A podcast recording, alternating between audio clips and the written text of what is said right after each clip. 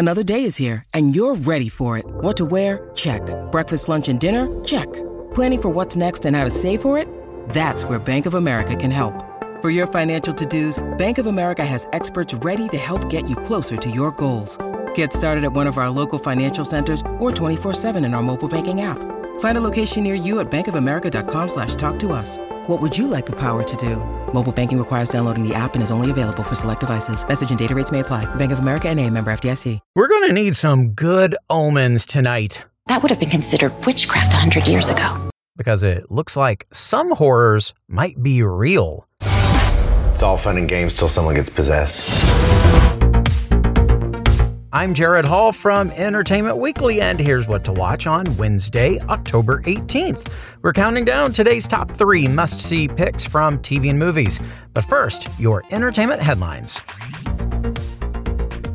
Britney Spears has revealed that she went so deep into method acting for Crossroads that it soured her outlook on acting. Enough so that she's happy she didn't book a high profile role opposite her former Mickey Mouse Club co star Ryan Gosling in the hit 2004 romance The Notebook. As the 41 year old pop superstar prepares for the launch of her Woman in Me memoir, she reflected on her life and career in a new interview with People magazine, which also included an excerpt from the upcoming book. She writes of Crossroads, quote, that was pretty much the beginning and end of my acting career, and I was relieved. Spears eventually elaborates on the time she was nearly cast in the big screen adaptation of author Nicholas Sparks' beloved book, The Notebook, saying, quote, The Notebook casting came down to me and Rachel McAdams, and even though it would have been fun to reconnect with Ryan Gosling after our time on the Mickey Mouse Club, I'm glad I didn't do it. If I had, instead of working on my album In the Zone, I'd have been acting like a 1940s heiress day and night. Spears concluded that many actors likely have trouble separating themselves from a character and that she doesn't envy their position. Saturday Night Live has lined up a host for its Halloween show. Comedian Nate Bargatze will make his SNL debut, hosting the October 28th episode with musical guest Foo Fighters.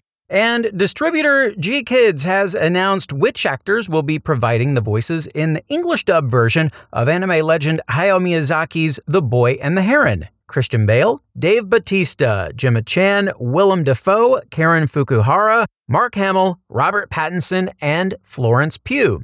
Luca Padovan, who played the young neighbor boy Paco in season one of the series You, will voice protagonist Mahito Maki. Pattinson, for what it's worth, will voice the titular Grey Heron. And Bale at least has experience with Miyazaki's movies, having voiced the titular wizard in the English dub of Howl's Moving Castle. The dub of The Boy and the Heron was made in accordance with SAG AFTRA's foreign dubbing agreement, which is not currently under strike by the Hollywood Actors Union. The Boy and the Heron hits U.S. theaters on December 8th. For more on all of those stories, plus other news, reviews, interviews, and more, head on over to EW.com. Number three. Let's go, ghouls! The mid season finale of American Horror Story Delicate is today's number three pick. Though it is only the conclusion to part one of the season, the episode is promising to pack quite a bloody punch. To recap, so far, we've been introduced to Anna Victoria Alcott, played by Emma Roberts, an actress in the middle of an Oscar campaign who is also undergoing IVF, all the while experiencing bizarre and terrifying encounters. Or is she? Anyway, she learns she's pregnant only to later miscarry under bizarre circumstances. However, she is convinced her baby is very much alive despite the medical community's diagnosis. And in last week's episode, much to everyone's shock, a heartbeat is once again seen on an ultrasound. So, in this week's episode, Anna senses the dark presence she's been feeling all season closing in on her, and the mysterious Miss Preacher finally reveals pieces of her past and may know the truth about what's happening to Anna. Here's a preview. Do you want an Oscar? Yes. Do you want it as much as a baby? Yes. Growing pretty fast. I can't live in this much pain. Hello? Admit that you think I've made everything up. Paranoid much? You're gonna have to push a lot harder than that. Tell me the truth. Who the hell are you? Well, if that wasn't enough to scream about, a release date for the remaining episodes of Delicate has not been released yet, so it's unclear when the saga of Anna Victoria Alcott and her cursed quest for motherhood will be resolved. But in the meantime, the American Horror Story midseason finale airs tonight at 10 on FX. Number two. Oh boy, our next pick today is Quantum Leap. The rebooted series, now in its second season, is heading to the international capital of conspiracy theories. Ben Song has been transported to New Mexico in 1949, studying UFOs and the unexplainable as a government agent involved in the mysterious Project Sign. We're not just looking for aliens to land, though. The Hundreds Eliza Taylor will also alight in this episode, making her series debut.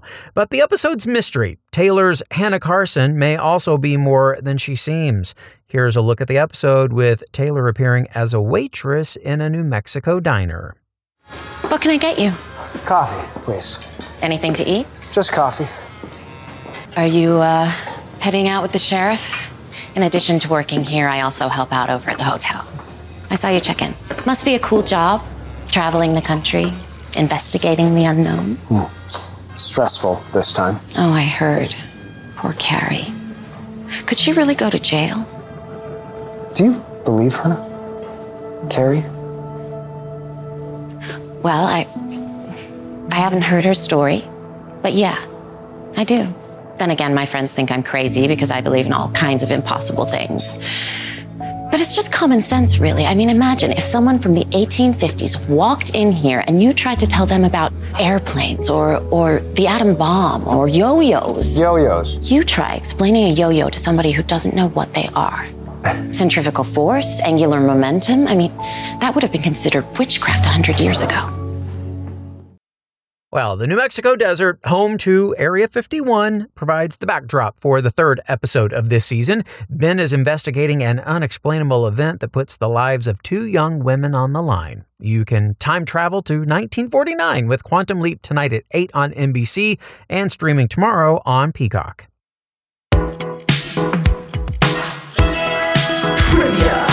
It's trivia time. The original Quantum Leap ran for five seasons with Scott Bakula in the lead.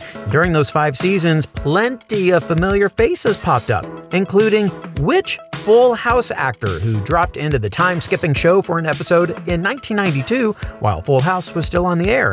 Was it Bob Saget, John Stamos, or a young Candace Cameron Bure? Stick around for the answer and our number one pick. What to Watch will be right back.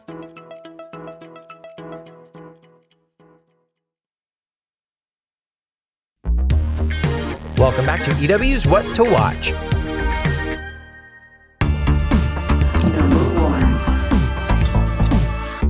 Leave the Ouija board at home. It is time for some serious ghost hunting. Well, kind of. Our number one pick today is the series debut of Living for the Dead from the creators of Queer Eye. It's a new series following queer paranormal investigators trekking across America to look into infamously haunted places. The ghost hunters have credentials, but they're also willing to have some fun with the journey. Here's a bit of the trailer. This is a quarter mile down. You will hear things. How many people died here? I am feeling a cold chill going up my leg. I mean, I'm not gonna lie, it was kind of nice. Okay. We are paranormal investigators. We're going to figure out what's here and what we can do about it. Watch as our team of experts crisscross America through the unknown and beyond. Look at me now, look at me now. I got to come out twice for being gay and for talking to dead people. That was briefly there the voice of Kristen Stewart, who is an executive producer on the series, though Stewart is not part of the team of paranormal detectives. Living for the Dead assembles a team like Danny Ocean getting ready for a heist. There's a psychic, an investigator, and, well, they can tell you the rest. I have been a tarot card reader for 31 years. You've got Miss Alex, the tech guru. Logan's one of the best mediums I've ever seen. Roz is our researcher. Juju is our resident witch. This is a pretty simple seance. More like a gay. We might be dealing with something demonic. There was something hovering over me. It's moving. We are not here to provoke spirits. Is there anybody up here with us? Don't move. I hear gay people. Living for the Dead makes its debut today on Hulu.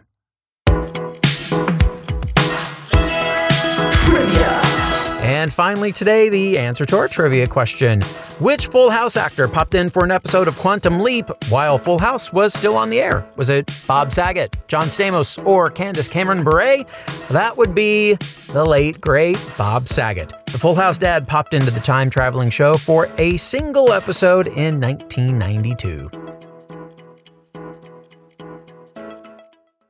And that is it for our show today. We will have more news and must see picks for you tomorrow. So be sure to follow or subscribe to What to Watch so you don't miss our daily recommendations, more of which can be found at EW.com. I'm executive editor Gerrad Hall. You can find us on Twitter at EW and at Gerrad Hall. Thanks for listening and have a great day. This episode of What to Watch was written by Dustin Nelson, Lauren Huff, and EW staff, edited by Samee Junio, produced by Ashley Boucher and Alamin Yohannes, and hosted and produced by Gerrad Hall. What to watch?